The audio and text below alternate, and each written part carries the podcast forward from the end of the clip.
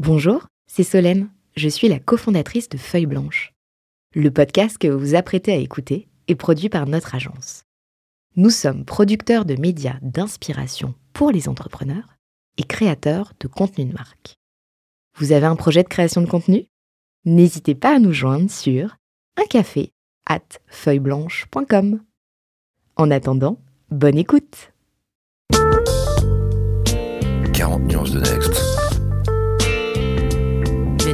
Le Next 40 comme vous ne l'avez jamais entendu, animé par Olivier Mathieu et Thomas Benzazon. Dans cette deuxième partie de 40 nuances de Next consacrée à Adrien Ledoux, on va s'intéresser à l'homme derrière la boîte, l'homme derrière Job Teaser. Il n'est pas seul, mais euh, c'est évidemment parce qu'il est derrière notre micro qu'on va aller creuser sur euh, sa vie, ce qu'il a forgé. Euh, donc Adrien, content de te retrouver. Je rappelle pour les auditeurs qui arriveraient seulement sur cette deuxième partie que notre compère Olivier n'est pas avec nous. Il avait quelques questions qu'il nous a envoyées pour toi, mais consacré à la boîte. Donc charge à moi d'aller euh, creuser euh, ce qu'il y a dans la vie d'Adrien. Je te propose de démarrer par ce petit jingle. Allez, relaxez-vous. Et maintenant, on parle de vous toi qui t'intéresses euh, à l'homme, à la femme, à l'humain, à ce qui le caractérise, je te propose de faire une grosse remontée dans le temps. On a Adrien qui pousse son premier cri à la naissance. Bon, on va aller un peu plus loin, mais en tout cas à l'enfance. Euh, qui étais-tu? Euh, En tant qu'enfant, je pense que... Alors c'est marrant parce que je pense que je vois, je me rappelle comment j'étais en regardant mon fils. Euh, voilà, notamment mon fils aîné qui se trouve me ressemble beaucoup physiquement et de caractère. Et parfois, quand je le vois, je me dis tiens, c'est marrant, alors évidemment, c'est différent, mais il y a quand même des éléments de personnalité que je retrouve. Donc euh, je pense que j'étais quelqu'un notamment de très compétitif. Ça c'est clair. Donc euh, petit, moi j'ai toujours été euh, très dans la compétition, très exigeant envers moi-même. Traduisait par quoi être le premier arrivé à l'arbre au bout de la cour Ouais, au sport, toute défaite était, je le prenais très très mal au tennis. Je faisais beaucoup de tennis de compétition, voilà. Et puis après j'ai eu comme euh, spécificité de devoir être assez indépendant et assez autonome euh, quand même assez vite parce que j'ai habité pas mal de temps à l'étranger, euh, au Japon, à Hong Kong notamment, aux États-Unis. Et mes parents, à un moment, m'ont envoyé en pension en France, dès ouais, la troisième, quelque chose comme ça. Donc je me suis retrouvé tout seul en France, en fait. Pas de famille, pas de copains. Si j'avais mes grands-parents seulement le week-end, mais pas de copains parce que j'ai, je, je grandi, j'avais grandi à l'étranger, et donc ça, ça m'a pas forgé à être hyper autonome et adaptable parce que vous vous retrouvez, euh, c'est quand même jeune, un troisième, un troisième euh, sans vos parents, sans votre petite sœur, à devoir vous débrouiller dans un contexte pension où c'est pas des plus tendres en général. Je me rappelle très bien, moi, le premier jour dans le bus, mon voisin, il me demande pourquoi tu es là. Je lui dis, bah, je suis là parce que mes parents sont au Japon. Et je lui dis, et toi, pourquoi tu es là? Il me dit, bah, moi, j'ai mis le feu à mon école. Donc, je fais, oh c'est une bonne ambiance, quoi, ça va être sympa. Euh, donc ça, ça m'a pas mal forgé, quoi. Euh, ça, veut dire que là, il va falloir euh, prendre sa place, être prêt à se bagarrer. Ouais, en fait, je, m'en suis sorti grâce au sport, en fait, grâce au tennis, parce qu'il y avait un tournoi interne, interclasse de tennis, et j'ai toujours fait, bah, on en revient à la compétition, beaucoup de sport et de tennis. J'étais pas trop mauvais, et donc j'ai représenté les troisièmes.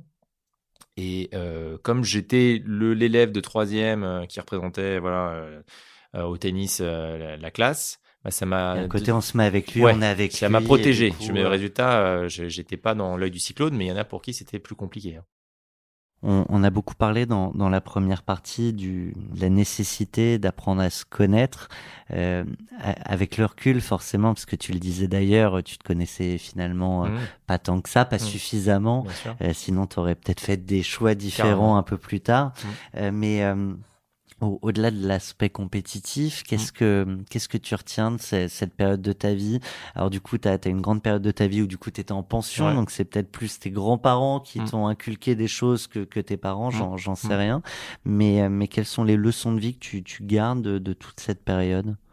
Oh, bah, plein de choses. Je pense que euh, les grandes leçons de vie pour moi, ça a été euh, l'importance d'être capable à convaincre, de convaincre. Je pense que c'est des, choses importantes parce que assez vite, moi j'ai été euh, obligé, notamment bah, plus tard quand j'ai créé l'entreprise, de convaincre autour de moi, convaincre mes parents, convaincre ma femme aussi. D'y aller. Ouais, d'y aller, de se lancer.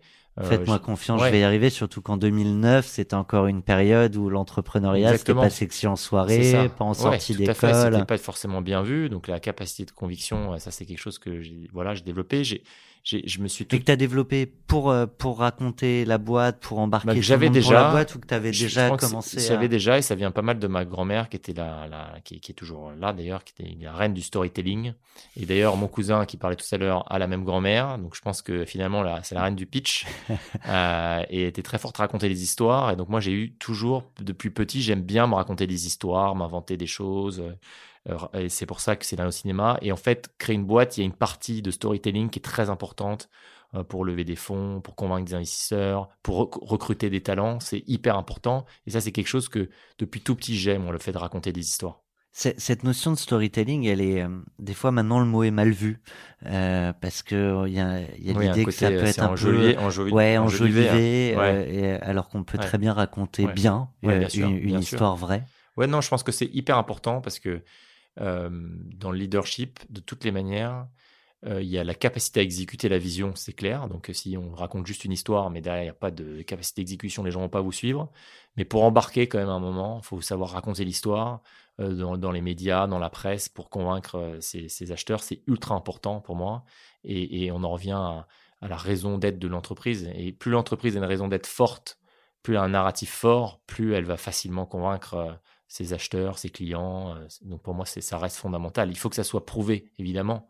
Mais euh, tu, tu, tu parles de projeter, ça veut dire mmh. qu'à un moment, on, alors forcément, 40 euh, nuances de Next, il y a beaucoup de digressions entre mmh. la vie, l'homme, la mmh. femme et l'entreprise, mais en même temps, c'est c'est pour ça qu'on qu'on vous invite. Mais il t'est déjà arrivé pour projeter de raconter quelque chose qui n'existe pas a priori euh, pour que tout le monde suive? Ah bah carrément, je pense que bah D'ailleurs, c'est mon défaut. Hein, on en parlait des talents et des défauts. Je pense que je, sais bien pitcher. J'ai fait une erreur une fois à la, boîte et que j'ai partagé justement qui était de pitcher un peu vite la vision cible, ce qui fait que ça crée une attente de dingue. Donc tout le monde est sorti de ça en disant c'est génial, mais après la capacité à délivrer le produit allait prendre deux trois ans euh, derrière pour le faire. Et résultat, j'ai des sales qui ont commencé à le pousser un peu euh, au côté client, alors que bon, c'était juste c'était pas prêt. C'était pas prêt, donc faut faire attention. Mais euh, donc il faut bien préciser l'horizon de temps. Mais oui, nous on a pitché déjà et on a construit un prototype de la vision cible de Job Teaser où on a vraiment envie d'être une solution d'orientation en ligne euh, hyper complète, euh, autonomisante, euh, avec un certain nombre de, choses qui sont et on a projeté toute la boîte dessus sur ce, sur quelque chose où nous on est convaincu pour revenir à la question du début sur LinkedIn que ça reste un réseau social quoi et que c'est pas sur Indeed ou LinkedIn qu'on va trouver sa voie. Et donc on veut créer cet outil qui te permet de trouver sa voie. Alors après il faut toujours rencontrer des, gens en physique hein. et donc on a projeté ça devant toute la boîte et ça a créé une excitation très forte. par contre évidemment ça prend du temps à mettre en place une télévision. Tu parlais de trouver sa voix, on revient à Adrien euh, plus jeune, plus petit. Euh, tu en as rapidement parlé tout à l'heure de ses envies d'écriture, de scénario, de, de cinéma.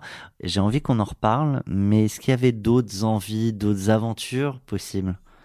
Oui, bah alors moi petit, euh, je crois que ma première passion c'était pilote de chasse, donc vraiment rien à voir. Hein. Je pense que c'est, je pense c'est le rêve de tous les tous les petits tous les petits garçons. Et assez vite, effectivement, on est revenu vers vers euh, l'écriture assez vite. Euh, c'est pour ça que toujours avec cette grand-mère? toujours avec cette grand-mère, je sais pas, sans doute si ça, ça, vient de là, mais en, tout cas la volonté de raconter des histoires. Alors je sais pas si c'est forcément au cinéma, c'est une, une, façon, ça peut être il y a d'autres façons. Récemment... T'écrivais seul ou t'écrivais à, à plusieurs mains? Alors il y en a un où j'ai fait tout seul, le stagiaire, et le deuxième je l'ai fait avec, je l'ai écrit avec un copain qui est scénariste maintenant. Euh, mais ça peut aussi, je pense que la transmission, c'est quelque chose qui m'intéresse. Euh, je vois bien chez Job Teaser que j'aime bien euh, les, les, les, formations, les trainings aux équipes.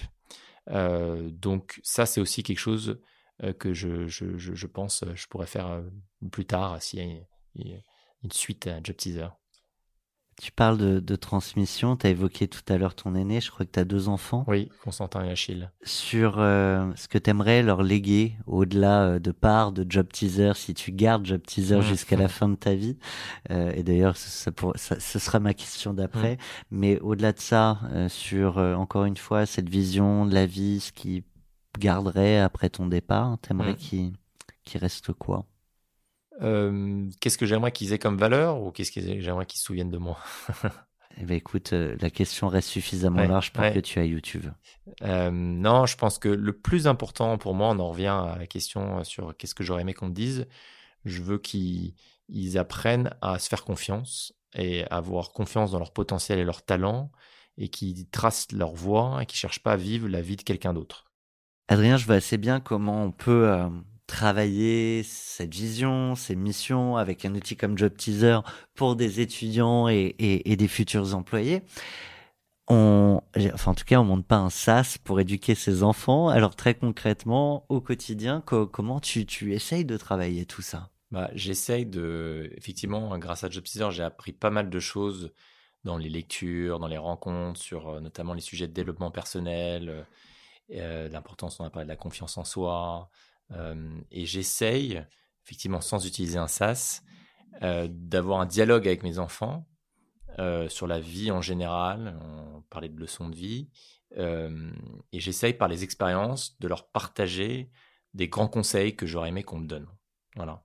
Donc ça passe par passer du temps juste avec eux, et quand je peux, leur partager euh, des conseils sur euh, la prise de risque, euh, la confiance en soi, le respect, etc. Et ça dès le plus jeune âge. Je l'ai fait très vite parce que je l'ai, on, a, on a déjà parlé avec mes parents et j'ai, j'ai pas eu de souci de sentir de la considération et de l'amour de mes parents.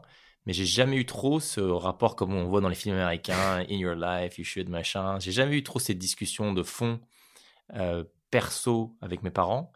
Et je, je, me suis dit, c'est quand même utile, quoi, ce côté. Euh, je me rappelle de mon grand-père, une fois, qui m'avait dit, c'est Adrien, la famille, c'est hyper important, il faut rester proche. Et c'est des je m'en rappelle de cette phrase. Euh, et donc, je fais attention. C'est important de verbaliser. Ouais, je pense que c'est important de verbaliser. Donc, j'essaye d'avoir ces discussions, ces échanges.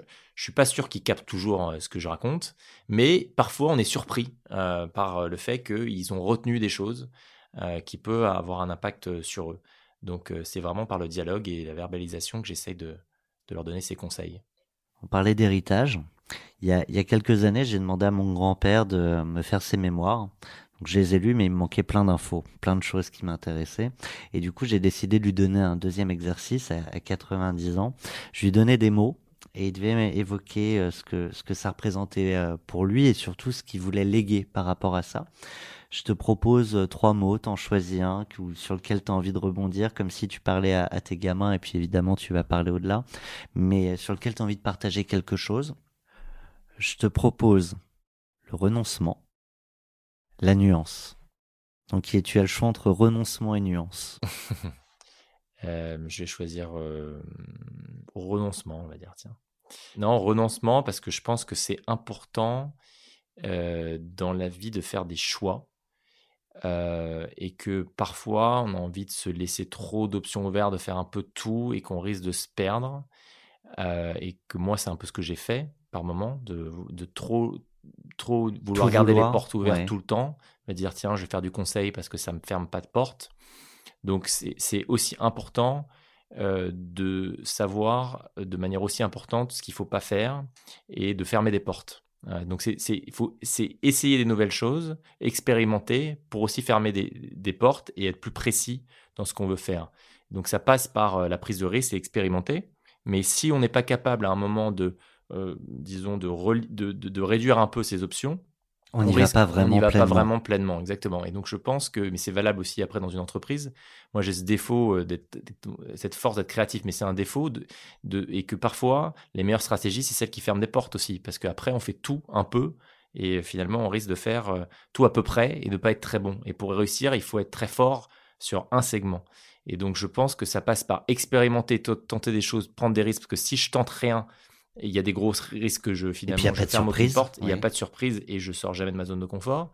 Mais c'est expérimenter pour dire ça en fait, prendre deux, secondes un peu de recul et dire ça, j'ai pas euh, j'ai pas c'est pas quelque chose que j'ai envie de refaire, je ferme la porte euh, et, j'en tente une nouvelle. Et je pense que c'est comme ça euh, qu'on peut euh, itérer pour trouver après et est-ce qu'une porte fermée l'est définitivement? Non, parce que ça c'est quelque chose qui est clé. je pense que euh, il y a différentes phases dans la vie euh, et le besoin que je vais avoir à 20 ans ou 30 ans, c'est pas le même quoi. Donc, je pense qu'on on évolue constamment. C'est pour ça que ce, ce travail d'introspection dont on parlait, il faut le faire toute la vie, parce qu'on change. Et qu'à un moment, il y a une porte qu'il faut rester fermée à ce moment-là, parce que c'est pas le bon moment. Et que quelques mois, quelques années plus tard, ça sera le bon moment. Donc, moi, je me dis plutôt, j'en parlais avec ma femme qui, euh, qui, se disait tiens, est-ce que euh, ce que je fais euh, maintenant, c'est la, bonne chose? Est-ce que je dois à un moment changer, etc. je lui disais toujours, bah, peut-être que tu es au bon endroit maintenant et qu'il faut que tu te dises que prends le max de ce que tu fais maintenant parce que c'est peut-être l'étape qui est nécessaire maintenant pour faire le gros truc que tu vas faire demain. donc je pense que c'est important d'avoir cet état d'esprit-là. Maintenant, demain, je sais qu'être pleinement présent au moment où tu es, c'est, c'est important pour toi. Ça me fait, alors là, la transition magique avec cette question de, et je vais te laisser nous dire qui. Vous avez un message. Hello, c'est Diane. Alors ma question pour toi, c'est une question euh, euh, liée au fait que je trouve que tu gères euh, très bien euh, ton, ton temps euh, entre le temps euh, que tu accordes à tes équipes, le temps que tu accordes pour du temps perso ou pour du temps avec ta famille, avec tes amis. Et je trouve que c'est un, vrai équilibre que tu as trouvé. Tu arrives bien à, cloisonner les choses et, en tout cas à profiter et être pleinement dans l'instant présent. Et je pense que, voilà, enfin moi, je trouve que c'est quelque chose qui n'est pas, toujours simple, en tout cas pour moi, à faire. Et du coup, je, pense que c'est intéressant si tu peux nous partager ta recette miracle. Voilà. C'est quand même un sujet qui, je pense, euh, passe dans la tête de tout le monde, c'est comment je trouve le temps, comment je trouve mon équilibre. C'était ta femme? Absolument, Diane, donc euh, ma femme et donc la maman de mes deux petits garçons. Euh, non, c'est une question hyper importante. je pense que la manière dont moi j'ai fait, c'est que j'essaye effectivement. En fait, ce qui s'est passé, c'est qu'avec Job Teaser, à un moment, c'est mon corps qui m'a un peu dit stop, quoi. Parce que j'étais, chantais, j'avais des, une sorte de sensation dans mon corps. Donc j'allais chez le médecin, j'ai dit mais qu'est-ce que j'ai, euh, qu'est-ce qui se passe? Et à la fin, le, la médecin me disait mais euh, je voyais la jeune interne à côté qui était en panique, mais dis donc, il raconte des trucs, il a un truc lui. Et puis je voyais la médecin qui rigolait, qui disait non c'est Monsieur Ledoux, je le connais. Elle me disait allez faire du sport, allez nager, ça ira mieux, relaxez-vous, voilà. Et donc je suis venu progressivement en fait à comprendre que euh, pour garder cet équilibre et pas me, me, cramer quoi. On en parlait, euh, ça, marche pas en fait de se mettre dans situation de stretch. Il était super important que euh, je prenne du temps pour moi en fait. Euh, et que je me suis même rendu compte, c'est comme ça, la limite que j'ai intellectualisé le sujet, que plus je prenais du temps pour moi, mieux j'étais dans la boîte, euh, dans mon management, euh, dans la prise de parole, dans la prise de décision. donc, on peut comprendre tous les freins mm.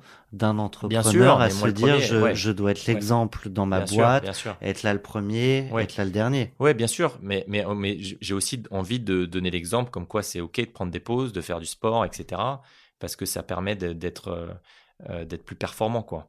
Euh, et c'est effectivement à moi d'incarner ça aussi de dire c'est ok quoi de, prendre des pauses. Donc et puis après le donc il y a des piliers qui sont le sommeil la nutrition euh, le sport et il y en a un quatrième qui est donc ce que ce qu'on appelle la mindfulness aujourd'hui et qui est notamment un truc qui était complètement obscur pour moi et j'imagine que certains vont dire c'est pipeau ce truc etc mais je fais ça c'est quoi? bah, mindfulness c'est c'est c'est concrètement l'exercice qui est, permet d'être conscient de ce qui se passe autour de soi. Mindful, c'est de se rendre compte de ce qui se passe et pas être perdu dans ses pensées. pourquoi certains disent que c'est pipeau? Bon, Parce que je pense que c'est par méconnaissance en général. Euh, et par en fait. Euh, Donc c'est pas c'est sur la méthode qu'ils imaginent que c'est pipeau ou c'est sur l'intérêt bah, bah, euh, L'intérêt maintenant, ce qui est intéressant, c'est que ça commence à être prouvé maintenant, parce qu'avec les neurosciences, on voit, on arrive à regarder ce qui se passe dans le cerveau et que le cerveau c'est un muscle et le cerveau il a besoin de pause. Et je trouve ça incroyable et fascinant de voir que euh, dans la mindfulness, il y a des exercices de gratitude, par exemple, ou de compassion. Et ils arrivent à montrer maintenant qu'un cerveau qui s'exerce à faire des exercices de gratitude, de dire, tiens, tous les jours, je réfléchis à euh, en quoi j'ai de la chance dans la vie euh, qu'est-ce qui est top dans ma journée. Ça, ça permet au cerveau de revivre ces moments et de se rendre compte et ça change la façon dont le cerveau perçoit. perçoit et scanne le monde. Inversement, si je regarde toute la journée BFM avec euh, machin, ça va pas, ça va pas et compagnie, bah, ton cerveau, il reçoit comme message que le monde est dangereux, il va scanner toute l'info de manière négative. Et donc, j'ai fait ces exercices, moi, de tous les jours. BFM. Ouais, ouais arrêter BFM. Oh, voilà, après, j'ai pu être invité, c'est ça le problème. Euh, on peut parler de CNews, c'est pire. Hein. Exactement. Donc, donc, euh, et, j'ai vu l'impact. C'est impressionnant, impressionnant. Et donc, dans la méditation, dans la mindfulness, il y a être présent. Et je me rappelais de ce témoignage que j'avais vu d'un, je crois que c'était quelqu'un qui était très, très haut placé à la NASA, qui avait dit, moi, dans ce que je fais, quand je suis au travail, je suis à 100% dans mon travail. Et quand je suis en dehors et avec ma famille, je suis à 100% avec ma famille. Et la, la, la mindfulness, c'est un exercice qui vous permet, donc, par la respiration, de vous rendre compte euh, pas, c'est pas d'arrêter de penser, c'est d'être conscient des pensées et d'être conscient qu'à un moment, on n'est plus là. Donc c'est l'exercice de toujours se recentrer sur la respiration, mais ça passe aussi quand je suis avec mes enfants de me dire tiens là je suis en train de penser à mon BP ou euh, ce contrat qu'il va falloir renégocier, je suis pas là. Et à la même manière dans mon entreprise d'être concentré, d'être là et en fait on est dans un monde où on fait tellement plein de choses en même temps qu'on ne sait plus rester focus et concentré sur ce qu'on fait. avec tellement de stimuli. Exactement. et donc il faut, franchement, moi maintenant j'ai un réflexe et je ne regarde pas mon téléphone au moins pendant une demi-heure après m'être réveillé. Sinon, je, je c'est le monde qui me dicte ce que je dois faire. Euh, et je suis pas complètement acteur de ce que je fais. Et donc pour être présent, bah, concrètement, j'essaye de pas travailler chez moi. J'essaye, en tout cas, bon maintenant, sauf quand je suis en remote évidemment, mais en tout mhm. cas quand j'ai décidé euh, que j'étais en vacances, c'est difficile de me joindre pour euh, le boulot, sauf catastrophe parce que j'ai besoin de couper et j'essaye d'être complètement là parce que je vois que c'est un impact euh, qui est très positif. Euh, voilà. Et l'autre élément, ça m'aide aussi sur un dernier élément qui est clé. Ça revient à la question de euh, comment on a, a fait pour rester 10-12 ans à la tête de Job Teaser. C'est une forme aussi de se dire, la mindfulness, c'est aussi une conscience que tout change. Tout change. Donc, ça permet de relativiser. Donc, quand il y a quelque chose de très positif qui arrive, de dire, OK, mais ça peut changer. Mais dans l'autre sens aussi, quand il y a des, choses qui sont difficiles euh, de, prendre du recul en disant, de toute façon, tout est en mouvement. Donc là, peut-être qu'on est à un moment un peu compliqué, mais dans un an, deux ans, trois ans, ça sera complètement différent. Est-ce qu'il n'y a pas cette notion du, temps présent slash du recul sur le temps long? Exactement. Non, mais c'est ça. C'est exactement. C'est cette prise de conscience que euh, tout évolue avec le temps, rien n'est permanent. Donc moi qui suis plutôt angoissé de nature, d'ailleurs j'aurais pu en parler de ça euh, sur la partie enfance, ça me permet de tout, de suite quand il y a une difficulté de me dire ça aussi, ça va passer, parce que de toute façon tout change. Et on voit bien quand on est entrepreneur, je pense qu'on l'a tous vécu ça, qu'on a des moments où on a l'impression que tout roule et que tout cartonne, et il y a des moments qui sont plus difficiles. Et ça permet de, changer sa perspective et son regard en fait sur les choses. Et souvent dans l'équipe, j'ai pas mal le, recul du côté... Euh, on a l'impression que euh, quand on est tout en haut ou quand c'est un moment plus dur, ça t'impacte peu parce que justement j'essaie de relativiser ça. ça? Oui, c'est ça, c'est une forme de, stoïcisme, exactement. En, réalité, d'ailleurs, quand on étudie, quand on bosse ces sujets sur la mindfulness, on voit que c'est des concepts qui reviennent à l'Antiquité, c'est clair. C'est des sujets euh, euh, connectés au présent, c'est clairement des... des, des, Relativiser, exactement. sur quoi j'ai la main, sur exactement. quoi Exactement, voilà, il y a des choses qui sont extérieures, sur lesquelles tu peux, tu peux pas bouger, qu'est-ce qui vient de toi?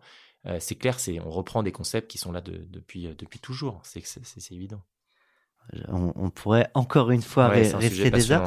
J'avais euh, juste toujours sur cette notion d'héritage, et alors là de manière plus plus pragmatique, par rapport à, Job Teaser, est-ce que tu vas en faire avec ton associé évidemment, hein, ça se décide en partie à, à deux, mais une boîte familiale sur plusieurs générations, ou est-ce que c'est une option de, de, vendre. Certains montent des boîtes en, ayant en tête que à 2 ans, 5 ans, 10 ans, c'est la suite logique parce qu'ils sont dans la création, pas dans la gestion et mmh. qu'à un moment, il faudra peut-être laisser la main. Enfin voilà comment tu, tu projettes tout ça, euh, à la fois personnellement et puis du coup dans, dans ton aventure aussi familiale. Euh, je pense que nous, là, on est dans une phase où on a fait une levée de fonds il y a deux ans. Donc, on est encore dans la phase euh, clairement de construction. On a l'impression, on a le sentiment de ne pas être allé au bout de notre mission, euh, puisqu'on pense qu'on a fait 10% de ce qu'on devrait faire encore sur ce sujet, euh, d'aider les gens à trouver leur voie. Donc on n'est pas dans cette démarche, en tout cas de vendre aujourd'hui, parce que la levée de fonds est pas lointaine, parce qu'on a des moyens de, faire et qu'il y a encore beaucoup de place. On dit souvent qu'on vend quand on a un peu au bout du chemin, qu'on se dit tiens, de toute façon, je vois pas trop les perspectives de croissance. Euh, donc on n'en est pas là. Maintenant, il faut être clair qu'on a quand même fait des levées de fonds, donc euh, il faut être aussi pragmatique par rapport à ça. Nos actionnaires, ils sont là aussi pour sortir avec à un moment. un objectif de sortie. Avec un objectif de sortie. Donc ça peut être soit par des nouveaux actionnaires. Et nous, ce qui nous drive, finalement, c'était pas tant l'entrepreneuriat, c'est la mission. Et donc si à un moment il y a quelqu'un qui s'adosse à nous, qui nous donne plus de moyens pour réaliser la mission à plus grande échelle, peut-être au niveau mondial, euh, avec plus d'impact encore, bah, si on, sent que c'est quelqu'un à qui on peut s'adosser et qui va nous donner les moyens de mieux réaliser notre mission, pourquoi pas on, pourra être pragmatique par rapport à ça. Généralement, on, connaît euh, ceux qui un jour sont amenés à, nous racheter. Je te demande pas des noms, mais est-ce que as, si tu te projettes comme ça, tu visualises qui pourrait être l'acquéreur euh, idéal, potentiel Oui, oui, oui, bah, bien sûr. Je pense que euh, on a déjà été approché plusieurs fois. Et pourquoi? Bah, Parce qu'on a un acteur, on a une place stratégique, puisqu'en fait, on, touche et on, on capte l'étudiant avant tout le monde. donc, pour ceux qui les ont un peu plus tard, euh, c'est quand même bien d'être connecté euh, là où sont les étudiants euh, à l'école, à l'université. Donc ça, c'est une option. Et après, on a des concurrents à l'international qui font à peu près la même chose que nous. Et même taille?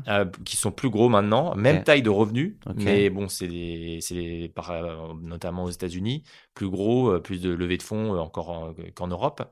même si ça vient. Et donc, ce serait logique pour eux à un moment de se dire, je veux étendre mon parc d'école-université euh, à l'Europe. Et donc ça, ça, peut avoir du sens. Tout à l'heure, tu parlais de fermer des portes qui peuvent quand même se rouvrir, mais du coup, pourquoi tu as dit non? Euh, pourquoi on a dit non? Parce que pour l'instant, pour nous, c'était pas le bon moment. C'est-à-dire que euh, à partir du moment où tu te dis tiens, je peux encore croître et je pense que je peux faire encore beaucoup de choses, bah, c'est pas le moment, quoi, concrètement. S'inspirer. Respirer. Très rapidement, comment tu t'inspires? Euh, Comment je m'inspire? Bah Moi, en fait. Parler d'un homme créatif. Oui, euh, je pense que j'essaye de faire beaucoup de liens avec d'autres choses. Donc, je regarde beaucoup ce qui se fait dans d'autres secteurs, d'autres domaines, et ça me donne des idées. Par Là, tu parles business. Oui.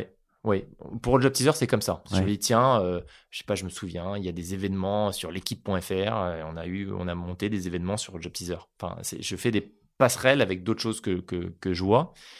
Et sinon, euh, moi, j'ai pas, j'ai pas eu de la chance, en tout cas, de. C'est un regret. J'ai pas vraiment de mentor euh, qui m'ait donné de conseils, etc. Il y a beaucoup de gens qui ont trouvé ça. Moi, j'ai pas trouvé ça. simplement pas pour des conseils, mais là pour poser les bonnes questions. Oui, exactement. Je j'ai pas vraiment ça. Donc, ça passe énormément pour, par moi, pour, par les podcasts, par la lecture. C'est quelque chose que j'ai découvert sur le tard. Je, je, je, et d'ailleurs, j'essaie quelque chose d'essayer d'inculquer à mon fils qui n'aime pas ça lire.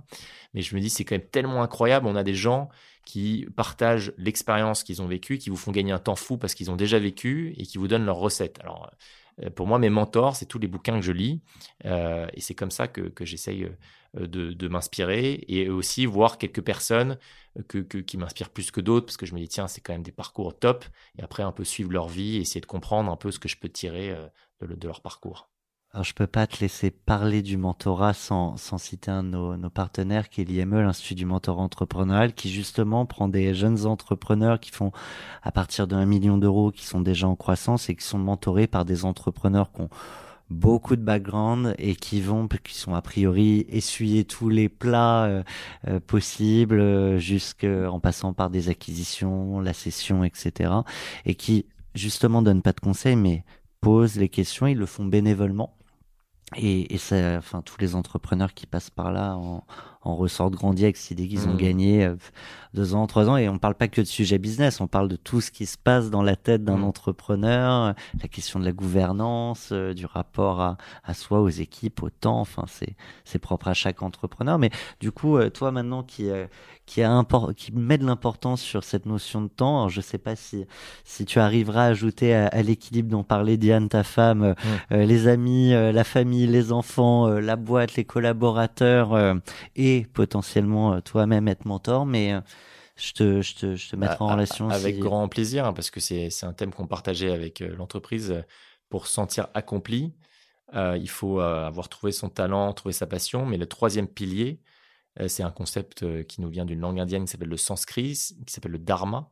Le troisième pilier, c'est être au service d'eux. Et pour se sentir vraiment accompli dans la vie, tu peux très bien réussir ta boîte, mais si tu n'as pas l'impression d'être au service des autres, il y a peu de chances. Chose, il te manque quelque chose, si tu n'as pas l'impression de rendre service. Et donc, moi, je me suis rendu compte, quand on m'a demandé de faire un speech, notamment de remise des diplômes, que quand je suis dans la transmission et que j'ai l'impression d'en aider quelques-uns, que je reçois des messages derrière, que tu te sens utile, je pense que c'est les moments les meilleurs. Donc, moi, pouvoir coacher euh, des gens sur mon parcours et si ça peut inspirer, c'est quelque chose que, qui me paraît euh, super important et je serais toujours hyper enthousiaste à l'idée de pouvoir faire ça. Tu parlais d'ailleurs en, en, première partie de ton, ton podcast, tu as, évoqué deux, deux ouvrages dont, dont, Ben Horowitz.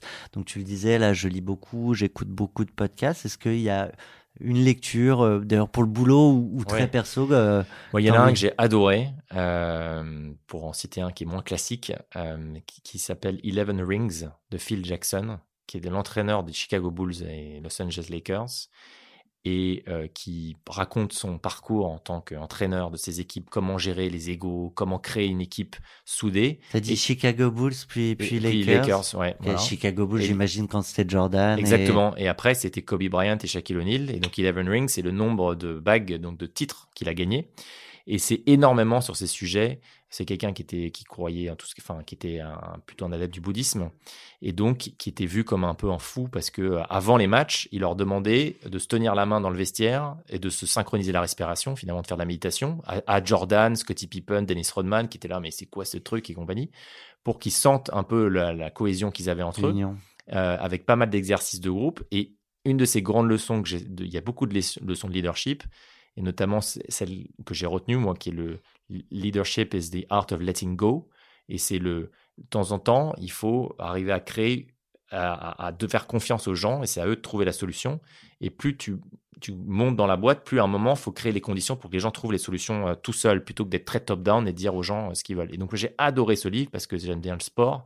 Et il y a des leçons de vie derrière qui sont euh, fascinantes sur comment, parfois, dans les moments de tension totale, ils se refusaient de dire à l'équipe ce qu'il fallait faire alors qu'il restait 15 secondes et que le titre était en jeu, parce qu'il voulait que ce soit les joueurs sur le terrain qui trouvent la solution tout seuls. Et puis si tu la trouves pas là, tu perds, tu t'en veux et tu demandes comment j'aurais pu faire dans les 15 pu, dernières Mais bon, il a gagné 11 des titres, donc tu dis tiens, euh, et, il a appris à essayer de son leadership, il a fait le choix de pouvoir renoncer à un titre au profit de l'équipe sur mmh. la durée. Mmh. Exactement. Il y a, y a d'ailleurs, je sais plus sur quelle plateforme, un, un super docu en plein d'épisodes sur ah. l'aventure des Chicago Bulls. Ah bien sûr, bien sûr, euh, c'est The Last Dance sur Netflix. J'adore. Si tu vois comment gérer justement des, des personnalités fortes euh, qui ont des euh, très forts, et comment tu fais pour souder tout ça. Alors, est-ce qu'un jour tu as raté le panier euh, au, dernier carton euh, ou, une autre aventure? En tout cas, on, aime bien euh, ce, moment où l'entrepreneur nous, nous partage une claque, pro ou perso, qui peut être un moment très difficile par lequel il est passé ou une claque très positive aussi. donc vraiment, sens-toi libre de, de partager ce que tu veux. Waouh Et même pas mal. Non, non, mais je pense que ça, c'est important de parler de ça parce que c'est aussi des choses que j'ai appris avec le temps, mais euh, ça va te paraître un peu bateau, mais il faut comprendre que toutes les grandes réalisations sont passées par plein d'échecs, quoi. Et ça, c'est quelque chose que j'aurais aimé qu'on m'explique et que euh, j'aime bien. je crois que c'est Winston Churchill qui dit le succès, c'est de voilà de passer de l'échec en, en, échec sans perdre d'enthousiasme. Et quand on est entrepreneur, c'est que ça. C'est il y a des combien de fois on m'a dit c'est impossible, ça marchera pas, etc. Ça c'est tout le temps. Donc j'essaye de me nourrir de ça et moi, l'exemple qui vient, c'est quand justement j'ai écrit euh, mon premier scénario de cinéma. Euh, je suis passé par un ami qui a transmis ça à des producteurs assez célèbres qui m'ont envoyé un mail euh, très court qui était super violent, quoi. Du type, c'est un, scénario, l'idée est intéressante, mais le traitement passe à côté, les personnages sont pas poussés, on comprend pas l'intention, on voit pas où on veut aller. franchement, on fera rien de ce truc-là. Bon, donc là, c'est tu peux te dire, ok, stop. Euh, justement, je ferme une porte là. je ferme une porte. En tout cas, c'est dur. Ouais, c'est dur à encaisser. C'est dur à encaisser. Et moi, je vois beaucoup de, de copains qui, osent, qui, qui, sont fans de certains sujets, qui se lancent jamais de peur de recevoir ce genre de choses.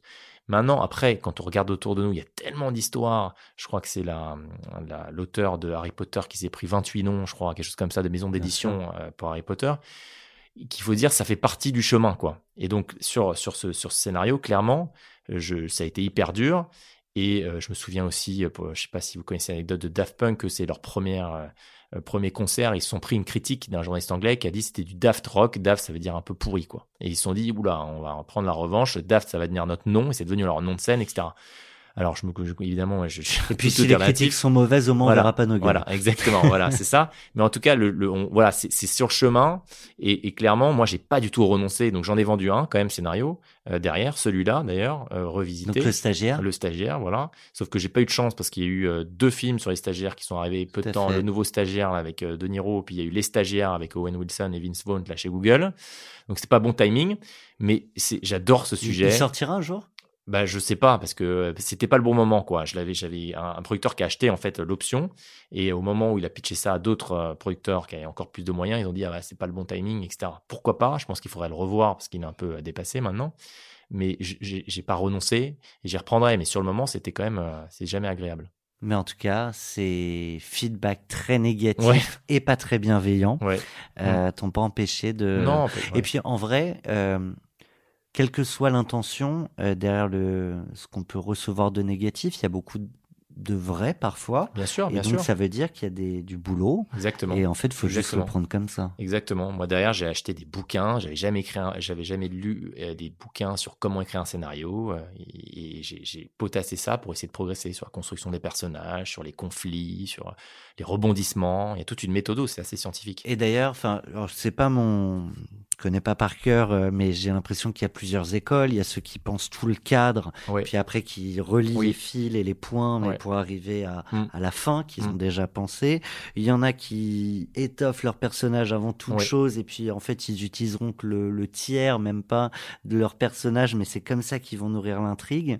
C'est c'est quoi ta Non, moi, ce que j'essaye de faire, euh, c'est sûr que l'écueil en général, c'est de partir en bille en tête, commencer à écrire, sans avoir bossé effectivement la structure euh, et euh, le cadre global de l'histoire avec euh, ses rebondissements, ses conflits, etc. Et après, tu te retrouves avec une histoire qui manque de cohérence et manque de fil rouge, quoi. Tu peux avoir et le risque, c'est de se retrouver avec une succession de scènes qui s'inscrivent pas dans un cadre qui maintient le spectateur en tension. Donc maintenant, ce que j'essaie de faire, moi, je, j'essaye de, de réfléchir en amont sur la structure euh, du film euh, parce que ça répond à des règles en fait, assez précises hein, euh, de, de, temporalité, etc.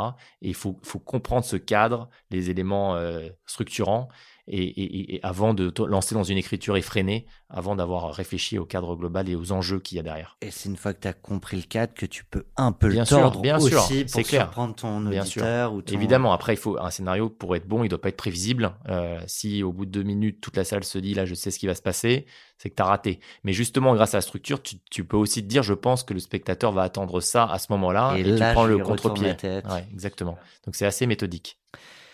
Si tu avais une carte blanche, tu as nous aussi, c'est très méthodique, on a nos rubriques et c'est le moment de la carte blanche d'Adrien. Carte blanche pour 40 nuances de Next. Alors la- notre seule manière de surprendre nos auditeurs, du coup, c'est vos réponses et vos cartes blanches. Adrien. Non, carte blanche, je pense que euh, on en a un peu parlé, mais euh, moi, ce que j'aimerais euh, de, demain, c'est, euh, on en a parlé un peu avec la question sur euh, si j'étais président, euh, mais je pense que ce que ce j'aimerais vraiment, c'est qu'on passe plus de temps euh, à, l'introspection, voilà. Donc donc nous, on est en train de construire un cours dédié à ça, avec une méthodo, avec des des tests concrètement. euh, Il y en a un qui s'appelle Marco, l'autre qui s'appelle Vasco. Il y en a un qui te permet d'identifier tes leviers de motivation, l'autre qui permet d'identifier tes valeurs, et le troisième, c'est pour comprendre un peu quels sont tes, justement tes soft skills, dans quoi tu es fort? Et lui, il a un nom? Lui, c'est Esther. Voilà, ils en ont trois. Voilà, c'est c'est- c'est les noms euh, euh, qui ont tous un peu une logique Oui. voilà, euh, sur l'exploration.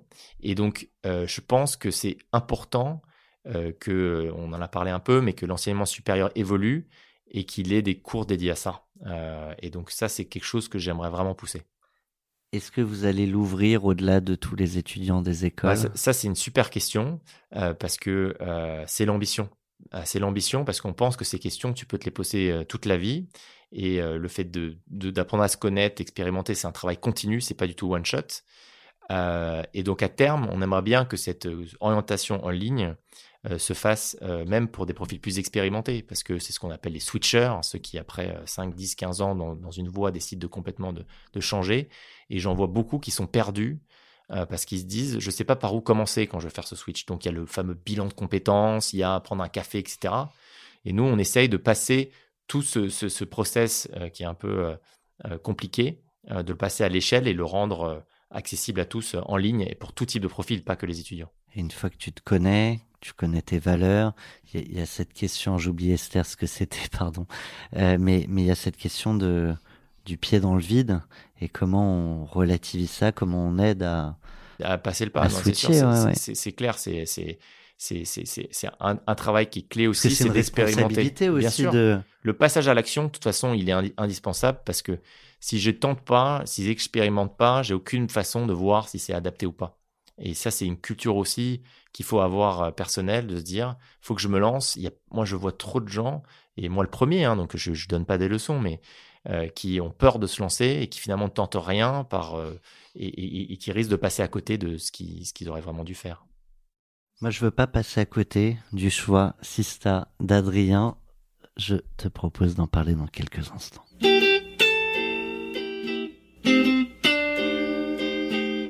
Pour euh, les auditeurs qui n'auraient jamais écouté 40 nuances de Next, le Next 40, c'est un très beau palmarès, encore malgré tout très très masculin. Donc euh, bon, il commence à y avoir plus de, jeunes femmes entrepreneurs qui, qui, lancent leur boîte, mais donc le temps de devenir Next 40, on, on, on devrait en avoir quand même plus d'ici quelques années. Néanmoins, vous la féminisez avec euh, Olivier Solène, notre associé, ce, ce palmarès en proposant aux entrepreneurs que vous êtes de, de mettre en lumière une femme entrepreneur que vous admirez. Euh, tu nous avais proposé une première entrepreneur qui nous a déjà été proposée, qu'on va découvrir, mais tu peux la citer. Oui, c'est Kitri euh, Matlin parce que c'est en l'occurrence la, la, petite cousine de ma femme, et donc on passe pas mal de temps à échanger sur nos entreprises respectives, et euh, je pense qu'elle fait un super bon boulot.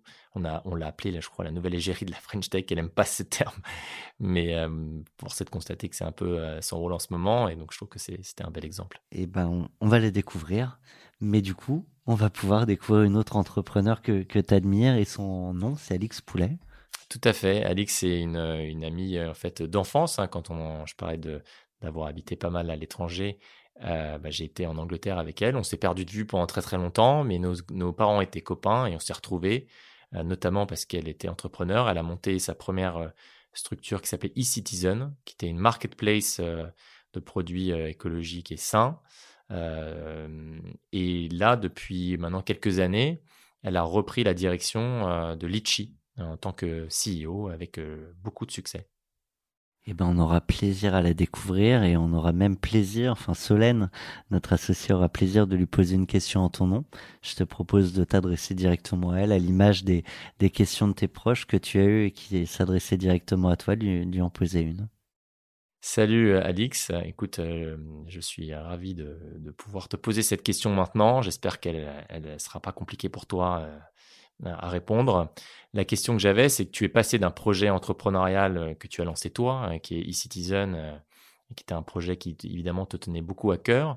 Et là, tu as rejoint Litchi, qui est une entreprise qui a été fondée, je crois, par Céline Lazort. Mmh c'est différent. Donc, j'avais cette question. Comment tu as géré cette transition de passer euh, d'un projet qui est le tien, qui est ta création, à un projet qui a été créé par quelqu'un d'autre? Est-ce que ça a été facile? Comment tu l'as géré pour te l'approprier? C'est une super question. Et euh, pour les autres questions et, son histoire euh, entrepreneuriale, la première, la seconde et, peut-être qui sait les prochaines, ben, ce sera dans 40 nuances de Sista, sur le fil 40 nuances de Next, sur l'ensemble de vos plateformes. Adrien, c'était un vrai plaisir d'échanger avec toi. Plaisir partagé. J'en profite pour euh, saluer euh, mon compère qui nous a manqué quand même autour de cette table, euh, Olivier Mathieu, qu'on retrouvera pour un prochain épisode de 40 nuances de Next pour suivre les aventures des entrepreneurs incroyables que vous êtes. Je le dis, alors là c'est dommage, je le dis en fin de deuxième de deuxième partie de, de, ton podcast, mais moi la deuxième partie c'est quand même toujours ma préférée. Merci de, de t'être livré autant, c'était passionnant. Merci beaucoup. 40 nuances de Next. The Next 40, comme vous ne l'avez jamais entendu, animé par Olivier Mathieu et Thomas Benzazon.